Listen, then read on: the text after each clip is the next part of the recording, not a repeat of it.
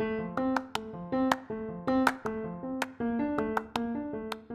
to the Disruptors Podcast. I'm Alexandria. And I'm Jasleen. We're here to disrupt the tech industry by connecting diverse job seekers with inclusive organizations where talent from communities that are underrepresented can thrive. Whether you're a job seeker who belongs to an underrepresented group, a tech employer interested in learning how to attract diverse talent, or a diversity, equity, and inclusion champion looking for resources, we have got you covered. Here's to disrupting.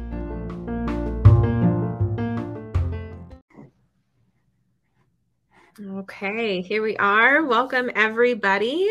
Hopefully, you are all settled in and ready for this amazing conversation that we are going to have with Rehva. I know I'm excited. Uh, quick introduction if you haven't been to one of our lives before, I am Alexandria Scobie. I am one of the co founders of The Disruptors. We are a job board and community that has the intention to help people who are from underrepresented communities get placed in tech jobs they can thrive. Uh, one of my co founders is not here with us today. She is on vacation, but Jasleen is also with us. Uh, she will be back uh, next week. I am going to have Rehva introduce herself before we dive into this conversation about the gap between education and career readiness. Well, hello, um, and thank you so much, Alexandria, for having me. I am I'm super excited about the conversation. Um, so I'm Rehva Jones, and I have been an educator for a long time, um, going on 20 years. Um, have worked in local government um, and for universities, uh, but have had a focus on young people and adults. I put I'll put them in um, for a long, long time, like to make sure that they have what they need, particularly those who are from underserved um, communities, um, people of color to make sure that I can do everything I can to level the playing field or remove barriers. And that's, I've spent the greater part of my career doing that, trying to be the one to um, disrupt uh, and ask the question, why? You know, why do we do it that way? Um, and and trying to bring it, bring work back or programming back to the center, to the folks that we said we wanted to help, and not um, kill people with process and paper. So that's kind of where I've been for the past 20 or so years, um, and and still enjoy it. I'm still in the classroom and wouldn't give it up for anything. So thank you again for having me. Yeah, I, my pleasure. I am so excited that you agreed to do this. If fellow disruptor and uh, default setting of but why human are always my favorites. That I can't, I like, I can't help. I'm like, why, why, why, why? I feel like I'm five year old. So, to get us started today, uh, I want to open it up. People, you are welcome to make comments and ask questions. If we have time to get to the questions and they make sense in the conversation, we will 100% address them. But we have a handful of framings that we want to go through today and just have a really interesting conversation. Uh, so, the first one, I want to ask what do you think is the most overlooked thing in conversations between the educators and company owners and just the two different spheres about career readiness and are we doing the right things for people? So, so I think yes, we're we're moving in that direction. I think we're being pushed in that direction, um, and I'm talking about we from the higher education space. I think the the critical piece in in that whole conversation is um, finding the the space between input and outcome mm-hmm. right? Because when you're talking from a higher education side, you're talking about uh, Carnegie units. How much time do you spend? Is 16 week. Um, uh, it's a lot of teacher focused, instructor focused type of, uh, of setting. Mm-hmm. What the employers are looking for, they're looking for outcomes. Yeah. Can you do the work? Or more importantly, can you learn? Mm-hmm. That's really what it's about, right? It's, mm-hmm. it's because learning is not static um, it is about do you have the do you have the propensity or the capacity or the curiosity to to learn and so i think what's what's missing in the conversation is um, having higher ed kind of look at it from an outcomes perspective right mm-hmm. and, and so instead of education being kind of like this just in case thing mm-hmm. it's a just in time type of situation Oh, that's interesting. That just in case versus just in time. Can you expand more on that? Because I think that that's a really important thing to highlight. So just in case, usually when, when we talk about higher education, um, particularly uh, people of color, particularly people who are looking to change the trajectory, mm-hmm. right, of, of their their their lives, their their economic, not not only to survive in this rapidly changing economy, but to thrive in it. Mm-hmm. And the only way you can thrive in it is to learn to adapt. Mm-hmm. But when you look at higher education, it really is about you get a college degree uh, you're taking out insurance. Yeah. Versus you're getting a college degree and it's going to help you hit the ground running. Mm-hmm. And so when you take a look at um, a lot of the, the the funding policies, and some people have really serious problems with performance funding. Um, but higher ed is being pushed to take a look at outcomes because time and seat, you spent 16 weeks in a course, does not necessarily mean you learned anything. So time and seat is a is a proxy. It's supposed to be a proxy for quality, but you can't measure it. And that's where we have the the misalignment, right? So we have someone with a college education, they have a degree, um, and the employer has an expectation that they know how to do A, B, and C, or that they have the propensity to learn X, Y, and Z. Mm-hmm. And mm-hmm. in some instances, or more than we care to really admit to, that's not the case. Yeah.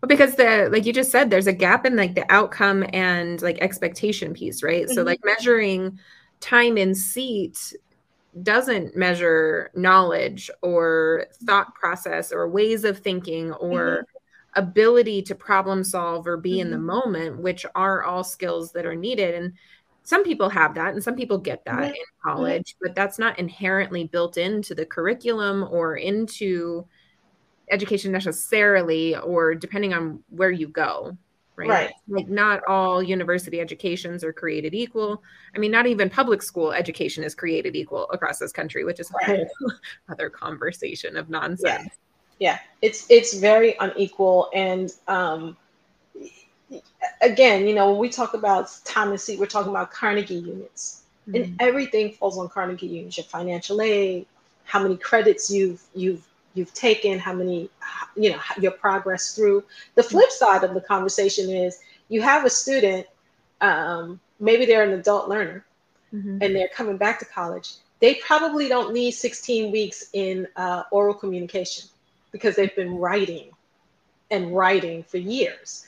And so, but you make that person sit through the same 16 weeks as, let's say, someone that's new, um, a freshly graduated high school student, um, who hasn't had the experience of, yeah, let's say business writing, and they haven't had that type of experience. So they may need 16 weeks to to to hone that skill. But at the end, unless there's like some type of capstone or senior seminar type of of mechanism, you give a final exam, mm-hmm. pencil and paper, computer.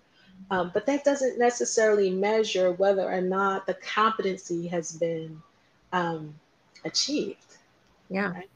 You can answer all the right questions and still have your your uh, presentation skills are are are not not there. They're mm-hmm. just not there.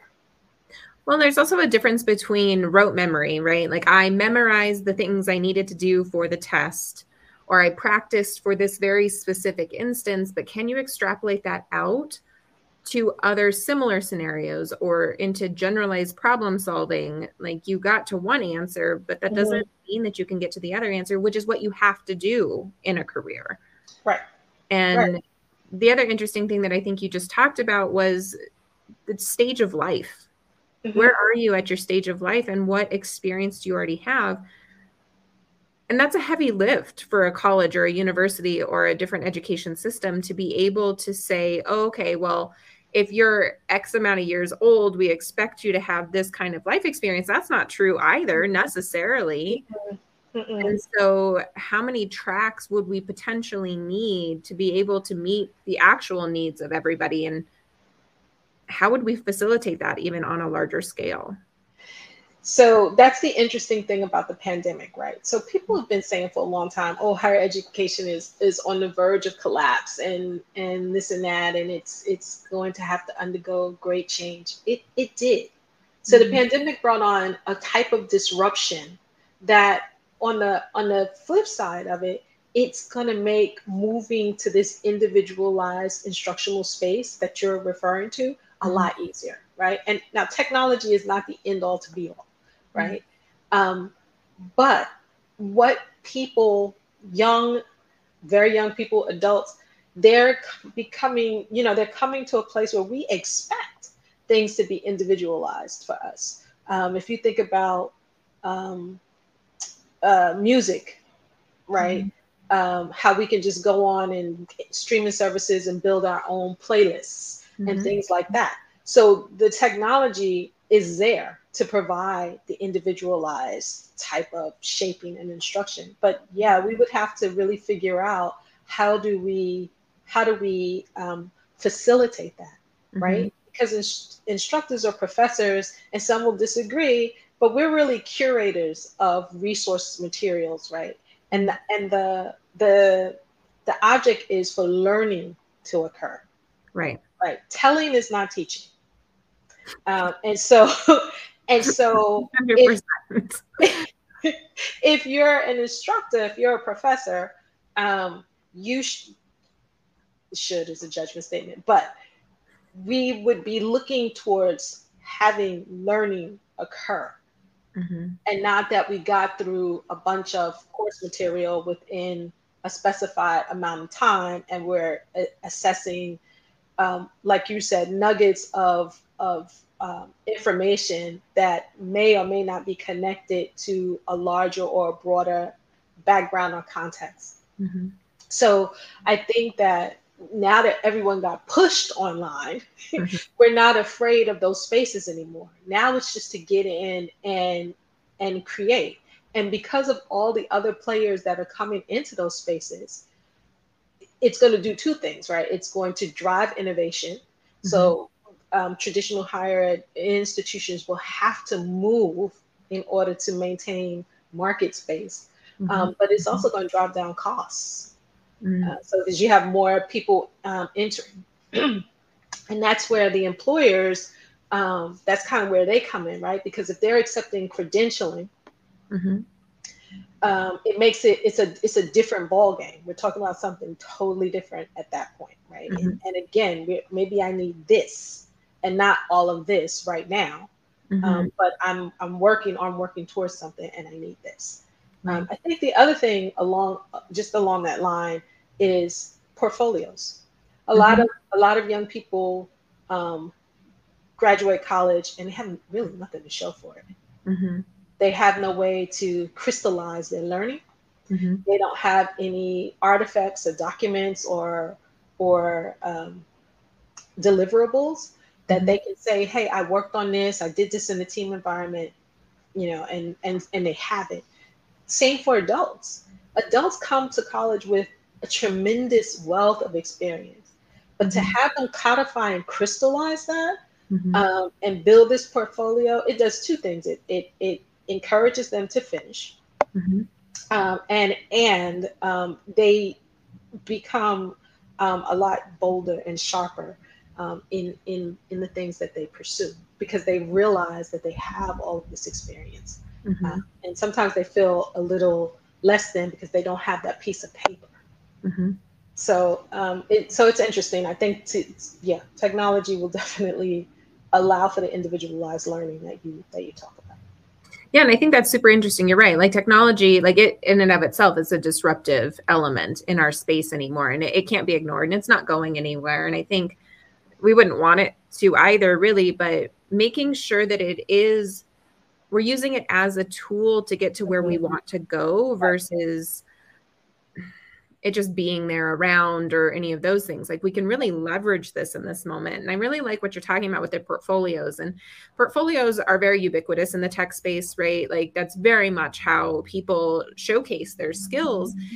And the framing of that, I think, is super important across industries. Like while the disruptors focuses a lot on tech and tech jobs, that would be true for any position you're in, right? Like to be able to showcase that I have the skills, right? That competence based education and being able to connect your education to what you're going to be doing. Mm-hmm. And there's a lot of people who will complain like oh why do i have to take another three years of history if i'm not going to be a history major but there are elements that are important in that right mm-hmm. research the ability to research and ask questions and find answers is super important in mm-hmm. lots of industries absolutely being able to think about i'm portfolio building i like what you mm-hmm. said about attaching to i have done this mm-hmm.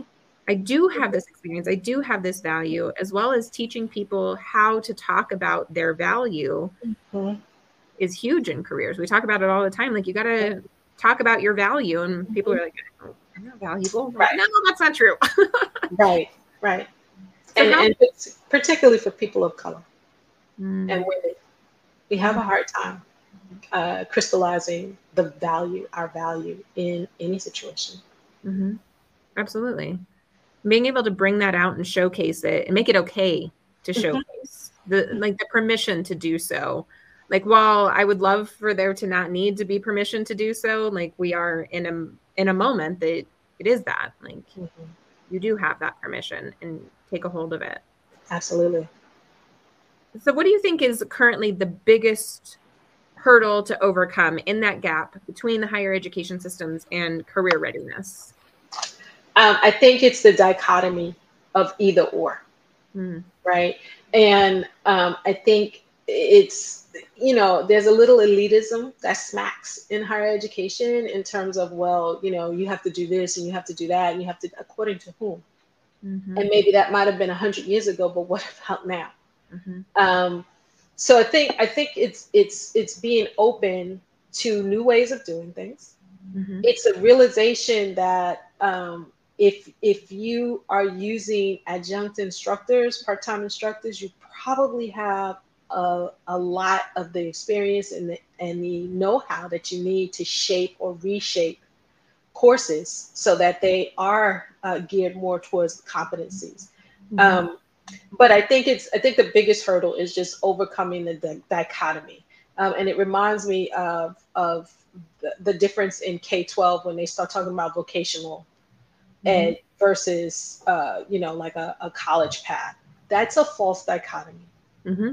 Right every every young person graduating from high school should have a skill mm-hmm. that will allow them to get an entry level job mm-hmm. absolutely but what has happened over the years is as that deteriorates is that we begin to use the college degree as a proxy for um, competency Mm-hmm. And now we're seeing, well, maybe sometimes that is, maybe sometimes it isn't.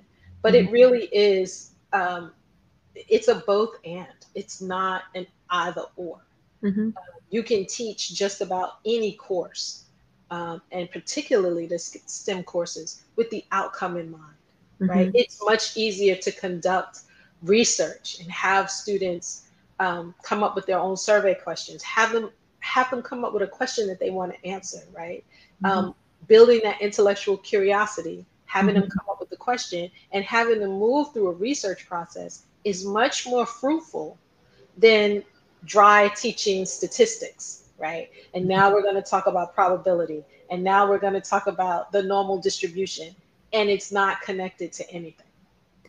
That not connected to anything is huge, right? Like there is a small percentage of people who can just make the connection. Oh, this makes sense. I see why I need this. Right but then talking about the accessibility of education and learning and really thinking about like not everybody learns the same way and can be in that classroom just having things told to them in a way that they're going to pick up and apply the how to, how is this related mm-hmm. and i like the conversation about the vocations as well because it's not either or right it's your own destiny for you to be able to thrive in the future and what do you need mm-hmm. to make that happen? Is that vocational training? Is that a trade versus uh, going to law school? Mm-hmm. And the false dichotomy of one being better than the other, I think, is a super harmful conversation that's out there that I would really like to see change. Right. Right. right. Yes, it, not only is it a false dichotomy, but it does a disservice mm-hmm. to the learner. Mm-hmm. It does a disservice. You can go through uh, four years of college and come out with a 4.0 GPA and have mastered absolutely nothing, right? and and also you're not you're not interested in learning. Um, i hear this a lot. Just tell me what i need to pass the test. Right? Mm-hmm. just strip it all down. Tell me what i exactly what i need to pass the test right so if we, we have to change that that that mindset that focus that college is a compliance exercise that you check in the box so that you can go on and get this great job right mm-hmm. but what's missing i think is where you you're honing in on is there's a a bridge or there's a gap between what you come out of college with and what the employer anticipates you being able to do mm-hmm. so in that case i just think that um, the conversation then has to become around how do you how do you build competency into the course? Because right now courses they have outcomes mm-hmm. but uh, how do you really measure them? Yeah. yeah. And are we measuring the things that actually give us the answers that we need? Exactly. Like you talked about at the beginning right? Like time in seat doesn't equate to skill learned. And so are we measuring the wrong things Right. Are we measuring the wrong things or we're using the wrong proxies? Mm-hmm. And that's a whole other conversation, right? Because now you're talking about the accreditors and how to get them to shift what they deem as um, as learning, right? Mm-hmm. And I said this earlier, higher ed is very much input and process driven. Mm-hmm. It's not very outcomes driven. And that's something that state legislators are asking for um, the U.S. Department of Education is beginning to ask for it. Like, how how does all this four years uh, equate to um, being able to get a stronghold in in the market? Mm-hmm. And and we're struggling to answer that question, right? And some some higher education institutions feel like that's not that's not what we do. That's scope creep. Um, but when you're spending millions of dollars or hundreds of thousands of dollars on education, it, it does become um, incumbent upon you to think about okay, when this student graduates with $250,000 in debt, mm-hmm. what kind of job did you prepare them for? Mm-hmm. So, at the very least, they can pay down the debt and still live.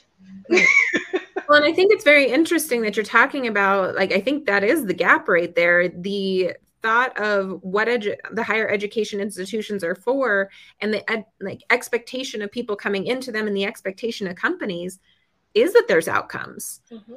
like when you go to college you expect to get a job afterwards mm-hmm. and employers expect that if you have a piece of paper that you're ready to do this job mm-hmm. but there's a complete misalignment of what that looks like and what that means well, it goes back to the origins of higher education, right? Higher education was not meant for everybody. Right.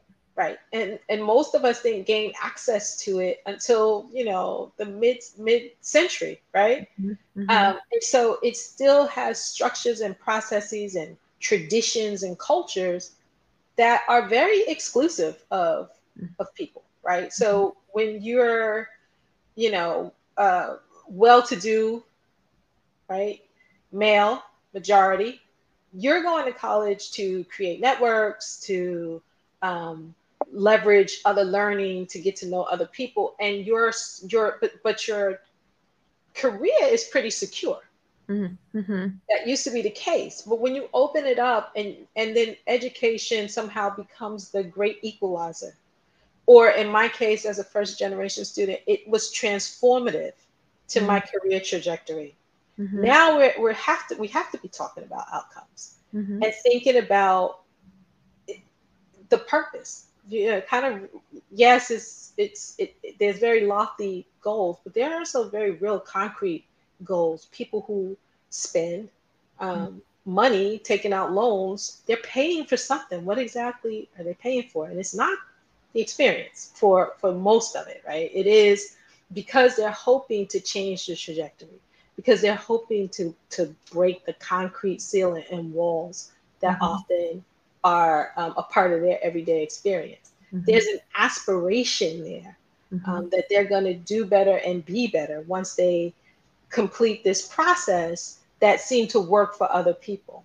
Mm-hmm. Right? And so we have to give homage to that, particularly those um, of us that are broad access institutions it that's exactly you know that that's what we're here for. That's what we stand for is to, to equalize and, and to, to bring folks up to a different level. You can't do that if you don't have outcomes of how they will um, progress in in the workspace. Mm-hmm.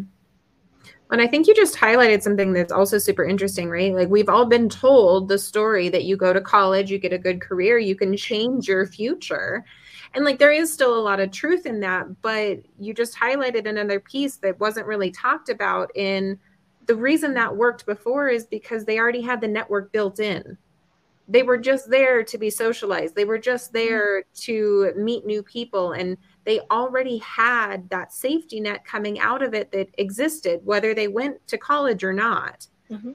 and yes. so that's the missing link for a lot of people is you don't have that network, right? If you come out mm-hmm. of a community that's been historically marginalized, your community looks different. You're hoping that college will change that trajectory and mm-hmm. will change that community. And it does to a point. But if you don't realize or you aren't told that's what you're there to do, then you're there reading your books and getting the grades and doing those things mm-hmm. versus the networking and the socializing and mm-hmm. Mm-hmm. the other aspect. It's, it's the culture, cap- cultural capital that you build. Mm-hmm. Um, and, you know, in certain industries, tech, finance, you have to really have some type of internship that you have done or um, that network has to be alive and working for you, right? Because those are not industries that you just walk in off the street and can work your way up, right? Who, how many people actually uh, go to school in finance and they want to become investment bankers? Only mm-hmm. to find that the the industry is very closed mm-hmm. and very select right mm-hmm. and if you didn't do an internship at this company if you didn't go to the right school mm-hmm. um, you significantly lower your chances of of that that dream job mm-hmm. which is an interesting conversation specifically about tech right because there is this thought of like oh anybody can do it it's very entrepreneurial and all kinds of startups and all these spaces but there is a whole lot of gatekeeping that still happens and Absolutely. it's it's almost worse in my opinion that it's not a conscious gatekeeping. There is a thought that like we're open and like you just it's still self-taught and like all those things like and that's true to a point but you still have to have somebody who welcomes you in. You still have to have somebody who opens that door. Mm-hmm. And how do we create more of conversations around that? Because there is also the excuses of, oh, we're bootstrapped, we're we're resource starved, like we're fast moving, and you have to be able to hit the ground running. Like, well, but everybody learned. Mm-hmm. So, what social responsibility do you have as a company to open those doors for the entry level, for the internships, to give the opportunities for people to come in that don't look the way it's always looked. Mm-hmm. Mm-hmm. And that's and that is, you know, again to go back to your question about, you know, kind of what's missing, where's the gap? That connection between higher ed and employer. And so you have more institutions that have college or career um, career offices and things like that. But but to make sure that they are representative of the the future you're trying to give these students that's mm-hmm. a very different thing right because if it's if it's on network then you're looking at the network of the person that's heading it or the network of the president of the organization mm-hmm. um, or the, the, the college or university and that may mm-hmm. not necessarily be enough mm-hmm. to give students young people or people who are seeking second and third careers mm-hmm. the opportunity to, that they need, right? That advocate, the person who's going to advocate for you at a table that you are not at. Mm-hmm. That's extremely important. And how do you build those relationships and make those connections? Mm-hmm. And the advocacy, too, being willing to do that for someone else, the recognition of individual privilege of this is the space I can help someone in. And everybody having the ability to help someone else mm-hmm. and being willing and able and to have space to take a breath to say i can and will help someone else even mm-hmm. like i'm not where i want to be yet but i can also i'm further along than somebody else and how can i help them mm-hmm. and i think the other piece that you just brought up that conversation between employers and higher education or other educational in, like learning institutions because we have lots of options now right it's not mm-hmm. just the college or university level. There's boot camps, there's online mm-hmm. courses, there's lots of things. So there's lots of different people at that table now. But it also seems like they're not necessarily fully talking and communicating. So if you, from the higher education perspective, got the opportunity to talk to a group of employers, what would you want them to know and adjustments that you would like to see? Um, I would like to, you know, I'd like them to get to a space where they're realizing that they have a great mission and goal, but that where they are now doesn't necessarily represent the diversity of what they're talking about because mm-hmm. those higher aspirations you, you you mostly you reach them um, when you have a diverse set of thoughts when you have a diverse set of experiences when you have a diverse set of, of, of backgrounds and cultures um, so t- to have the realization that there's a gap between where we are right now and where we want to be, um, mm-hmm. and that um, there are pools of candidates mm-hmm. that are that are out there that are sharp and hungry and seeking seeking the opportunity. Right, that it's not a leaky pipeline. That we're talking about we're talking about your your networks mm-hmm. that um, that look a lot like you that that have the same kind of uh, likes and dislikes, right? Mm-hmm. We're talking about stepping outside of that space and and welcoming um, something different and new. Yeah, something different and new, and opening up for what can fill the area of opportunity that we're missing. Mm-hmm. I think that, that that's a conversation I have with lots of leaders all the time, and I'm like, oh they don't look like this they don't they don't look like a developer they don't look like mm-hmm. a project manager and just like deciding that somebody doesn't have the skills because they aren't what you're used to seeing in that mm-hmm. i love that conversation like pushing on that like what does that mean mm-hmm. like oh they don't look like the mirror well what are what are the skills like what are the competencies right. like what do we actually need here in this moment and what are mm-hmm. we missing mm-hmm. Because if you don't have enough people around the table talking about the problem, you're ignoring whole portions of the problem that you can't even see. Right. And you know, and and just to to to to add to your point, which is is key. Um, yeah, you'd like somebody that can hit the ground running, mm-hmm. but what about that person that has an extraordinary capacity to learn? Mm-hmm.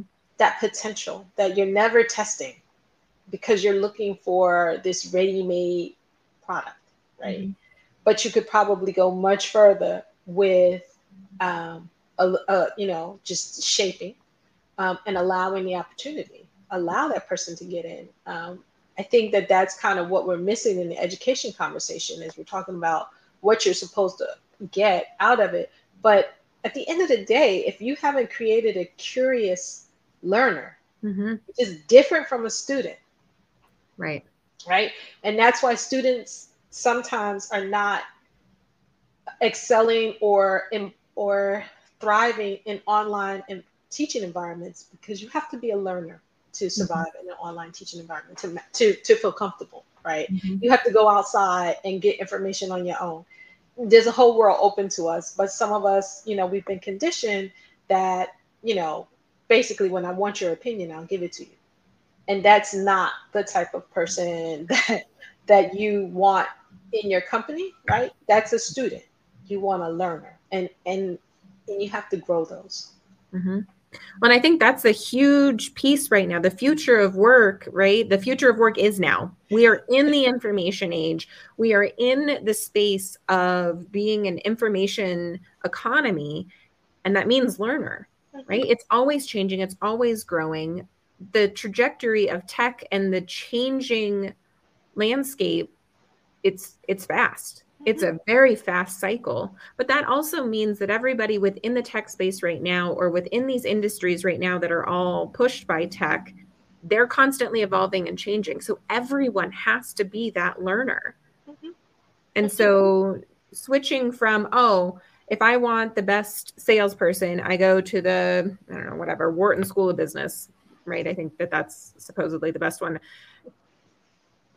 But are they learning? Do they want to learn? Are they curious? Right. and how do you measure that on a resume? How do you talk about that? How do you see that in a portfolio? And I think that's a very interesting conversation to have. It is. It is because as an instructor, that's what you want to push, mm-hmm. right? You want to push that curiosity. You want to nurture it. You want to grow it. Um, and I, I would think just off the cuff, you could see it through a portfolio that, well, it took on this stretch assignment, or I I took this to this level. Like, how mm-hmm. did you how did you move above and beyond what the assignment was or what the task was to to learning something more? What did you learn out of it? Like, it's so important to be able to crystallize the learning that has occurred. Uh, and you'll be very surprised. Sometimes, most of the time, we don't stop long enough to figure out what we have learned. It's a lot more than what came out of the textbook, right? Well, and I think that so much of that is because it's it's curated curriculum, right? And so it's not necessarily built around the curiosity and the growth and the learning other than rote memory like I learned the thing that I was told to learn.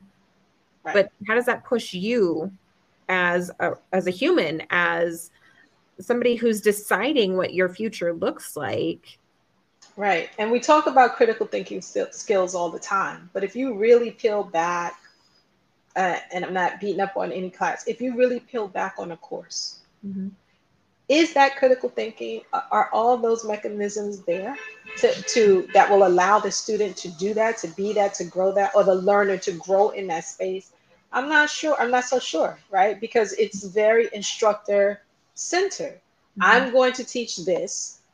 I'm an expert here, right? Mm-hmm. Um, and there are some that don't take kindly to dissenting opinions. Mm-hmm. Um, and and young people in particular are full of dissenting opinions, and that's what makes them wonderful, mm-hmm. right? Um, to to just hear how they're approaching it. Their world is a lot different from our world. Right. Um, and so when you look at a when you you look at an adult conversely who's moving into a second and third career, that takes a lot of guts to have spent somewhere for 20 years and now you're just going to turn and you're gonna you're gonna move or explore some other area. Mm-hmm. Um, so I, I think that you know, touching on the difference between students and learners, that you do want that critical thinking, that you mm-hmm. do want those those skills that are measurable, but that's what you want, um, and that's I think that's what employers actually want. Mm-hmm. I don't mm-hmm. think they want someone who you got to tell them every step of the way what it is that you want them to do. You want them to be able to think to the next step. Yeah, 100% think to the next step. And I guess the question that is coming to my mind in this moment is higher education too late? Like, is have it too late? Yeah, have we cultivated that up until the point where they get to college? Like, can you just get to the 18 year old and, like, oh, now we're going to teach you how to be a learner? I, I think so. Before. I think so. I think so because because I think at our core we're naturally curious, right? Mm-hmm the five year old or the six year old that's asking why, why, why, not to be annoying, although you know it can get to that point. But sure. they're trying, they're trying to learn, and mm-hmm. they're actually trying to connect all of what they're learning. They're trying to connect it together to make sense out of their world. Mm-hmm. I think that it's it's not easy, but I think if you can spark the the you set up the safe space, which is what college is supposed to be, right? A safe space to learn Mm-hmm. Um, you can spark all kinds of, of interest. Um, I teach statistics, mm-hmm. and people don't think that's interesting at all. But I've had some students that walk in, and it seems like the world just opens up for them. That they understand things in a different space, and they want to they want to learn more and they they do the extra work they they ask the questions or or you know have very interesting research topics that they that they pursue so um, and eventually i think the the, the elementary and secondary space we'll, we'll get there. Um, but I, I don't think it's too late. I think that's the magic of of, of higher ed or post-secondary education. That's the magic because presumably you're you're choosing what you think you want to learn. Mm-hmm. um, so you're there uh, first of all you're not it's not compulsory. You're there because you want to be there. And so there i think there's space in there to to really um, help someone blossom and and and change you know the way they're thinking about stuff yeah i like that and that's definitely a very good framing and i, I think the thing that i'm hearing is it's a yes and mm-hmm. like we, yes we can cultivate learners up until higher education but it's still possible to reopen Absolutely. that door or to open that. And I think the, the safety piece is a very interesting piece of what you just said, in my opinion, of creating the safe space to learn. And how can we do that as a society and even outside of the education space that it's okay to keep learning? Because it's almost like, oh, you're done with school, you're done learning. No no. Right.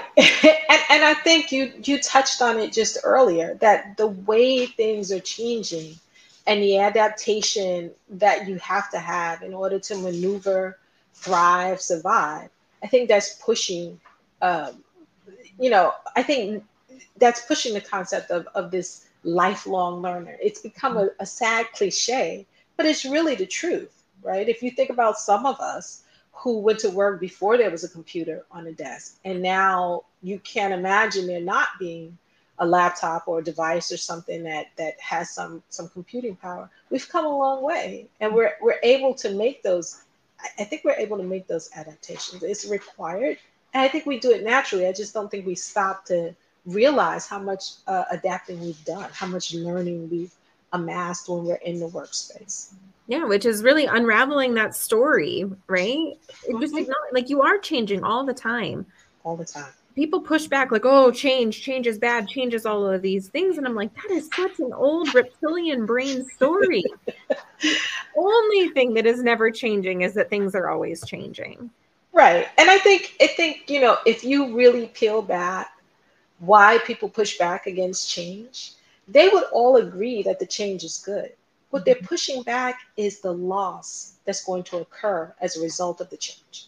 And so once you can understand what people feel like they're losing or what they actually are losing, and you're able to um, cover ground in that space, mm-hmm. then then you know then the change is is uh, internalized and institutionalized um, in the organization. But but people, I, I would I would think that most people would agree, you know, that change is good, mm-hmm. um, but it's the loss that that and it's a transition right? The minute you make the change that's instantaneous but adapting to that change that's a process that's a transition.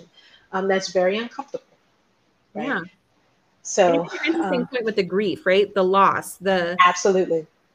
And maybe the fear of what am i letting go of and will the replacement be as good Absolutely. like minimum as good like we hope it, it's better right mm-hmm. like that's the intention but not all change is equal and not all change is sometimes right. you got to do some iterative testing mm-hmm. which is another interesting thing with the tech space right like with the agile and the fast moving and like move fast and break things you're gonna make mistakes you're gonna mm-hmm. you're gonna lose you're you're not always gonna win so how do we change that story too about winning being the only thing and just being comfortable with the learning piece.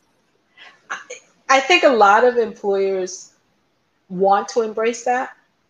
Um, but again, it's creating a culture that supports supports that, right? So you would have to have your your rewards uh, system in place that really kind of supports the learning or you know the feedback, as they say. Mm-hmm. And I think that culture is very much alive and well um, in in most organizations.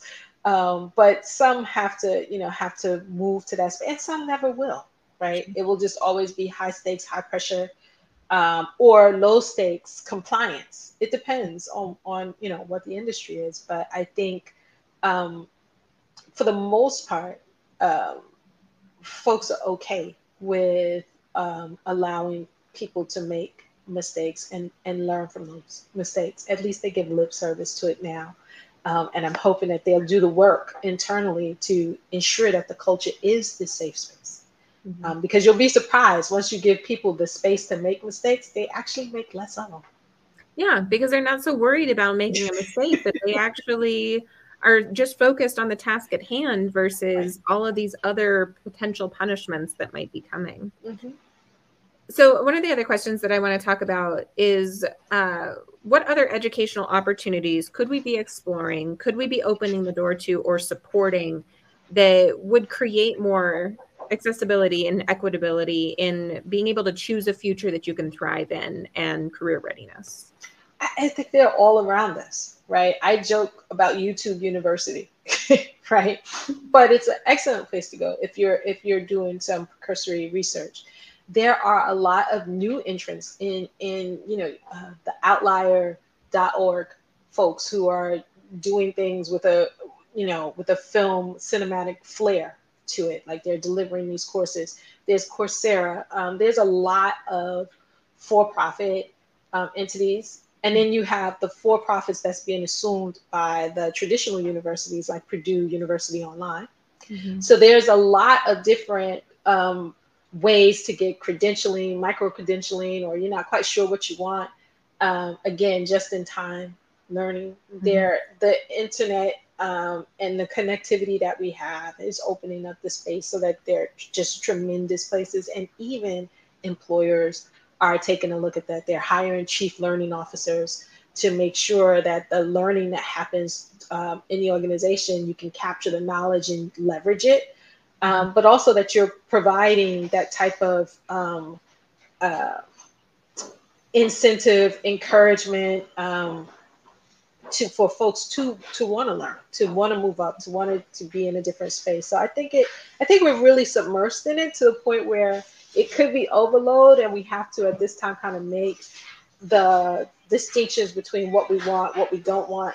Mm-hmm. Um, but they're they're all around and they're all at different price points, right? And so that's something else that the tr- traditional um, university colleges and universities have to really look at um, because the more entrants you have in, in any industry, of course, you're going to drive down um, costs, right? Mm-hmm. And so it's going to be really hard for you to justify, right, that twenty, thirty thousand dollar uh, tuition price tag because there are so many other people, and employers play a huge role in that too, right? Because if they accept these credentials um, or the micro credentialing, um, it, they you know they open up a whole different space and so it doesn't have to be just this one way but I would argue that universities are very versatile because they have these continuing education departments mm-hmm. where you can continue your learning, um, and it's not at that super super duper rate, but you are uh, gaining uh, education or continuing in your learning even after you you graduate. So mm-hmm. we're submersed. Um, there's knowledge everywhere. you can get it just about anywhere. But I really hats off to the employers that are looking at learning systems um, and how to how to leverage it and how to keep the learning going and, and the information fresh within the organization yeah i agree and the the submersive like we are right it's it's everywhere and it's it's almost a choice to not be learning things it's not almost it is a choice you have to work really hard not to learn you do you do because it is it's everywhere and i think that goes back to that portfolio conversation mm-hmm. right really mm-hmm. acknowledging what you're learning, why mm-hmm. you're learning it, and like maybe being more intentional and purposeful mm-hmm. in it. Mm-hmm. And what story are you trying to tell? Exactly. Yeah. And from those who who are pro- pro- providing the learning, right? Work backwards. What do you want the student to be able to do? What what are we connecting to in that workspace? So mm-hmm. again, like I teach statistics, but I teach it with Excel mm-hmm. right? Because Excel, most companies don't have SPSS when you walk in, but mm-hmm. everybody has Excel. Yes. And so the learning that comes out of that. So now you you're letting the package do all the computations mm-hmm. and the student or the learner can hold the concepts and connect them in different ways, right? And now they graduate or they have a portfolio full of case studies that they've done and research that they've conducted that shows, you know, yes, not only did I understand the concepts of statistics, but I was able to apply them through through Excel, which is something that isn't every company. Mm-hmm. Yeah, the Excel skills that's that's key. it is because we all deal with data, whether we want to or not. We all deal with data.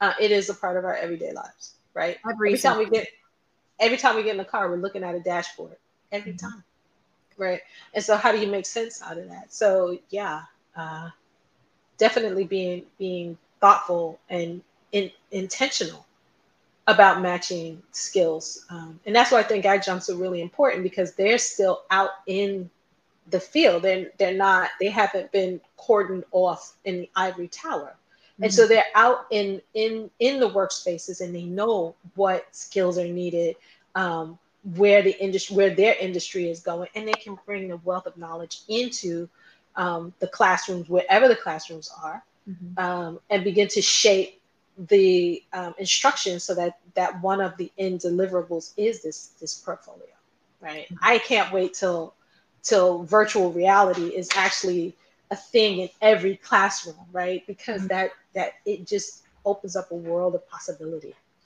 yeah for sure it does which i love that you say that because the virtual reality space like it's it's new in a lot of ways and it's come a long way very very quickly but mm-hmm. and it's something that mm-hmm. i utilize in my own coaching right it's role playing it's being mm-hmm. able to live those actual experiences and like being able to very clearly connect the why mm-hmm. and i think the connecting the why is a big piece that's missing a lot of times from any education right mm-hmm. you can consume all kinds of information but if you don't have a why or a connection point, you're not going to mm-hmm. retain it. You're not mm-hmm. going to utilize it and you're not going to be able to recall it. Absolutely. Absolutely. It's, it's application. Mm-hmm. It's application, right? You can tell someone how to tie their shoes and you can give them a step by step process chart of how to do it. But until they actually tie their shoes mm-hmm. or actually ride a bike, mm-hmm. um, those types of experiences will, you know, kind of elude them. And I think that um, you know, it'll be pretty neat when we make virtual reality just a part of the learning process in general. And, you know, maybe that's like bringing the price down or um, making the technology a little bit uh, simpler or whatever. But it holds tremendous possibilities for, mm-hmm. for what can be done. Um, looking at the outcome of, of what we want the learning experience to be. Yeah, 100%. Yeah, moving it from the theoretical to the applicable. Mm-hmm. And the shorter order that we can move from theoretical to applicable i can't even imagine the trajectory that that would set off for innovation and change within the world so as we're coming to a close this has been an amazing conversation i want to ask if anybody has any questions or comments right near the end and as we are waiting if anybody wants to chime in what piece of advice would you give to your younger self that you would like to share with everybody um, Okay, let's see. Uh, try not to have tunnel vision, mm. right? And it's one way of what success is and how it's measured.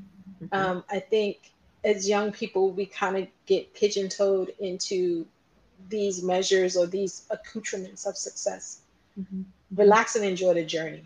Um, while there are a lot of people who plan what their career is going to look like, a lot of us just kind of fell into where we are, and we had an amazing journey and experience along the way. So just be patient. Um, uh, you know, we kind of force you to to to choose, but explore, mm-hmm. explore, and enjoy enjoy the journey. That that's what I would have told my younger self.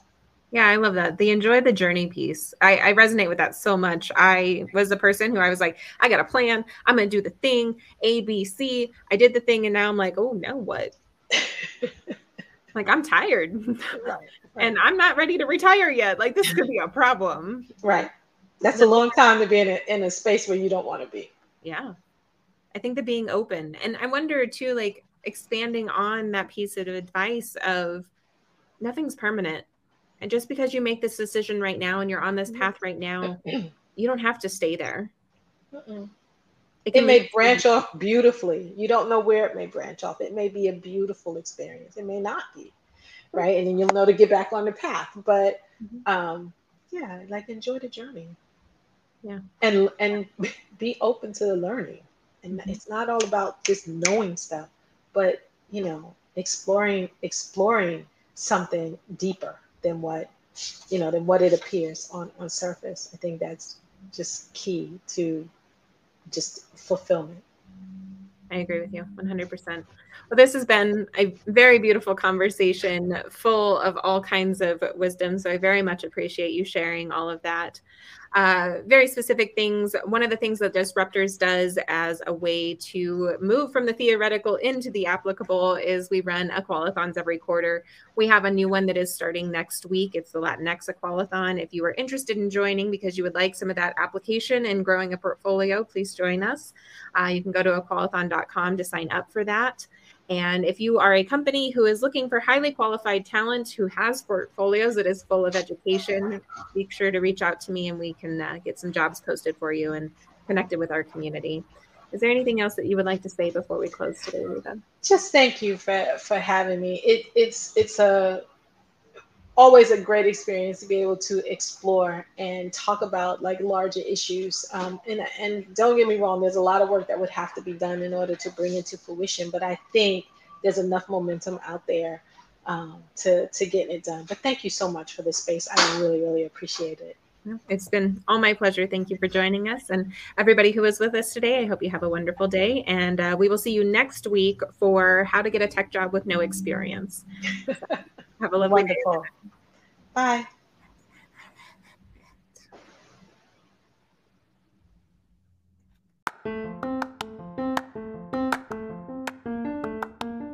That concludes today's episode. If you want to help us disrupt the tech industry to increase the representation of diverse talent, please register and subscribe at our website, jobdisruptors.com. Also, please subscribe and leave a review for the podcast and share with DEI champions and diverse talent alike. Here's to disrupting.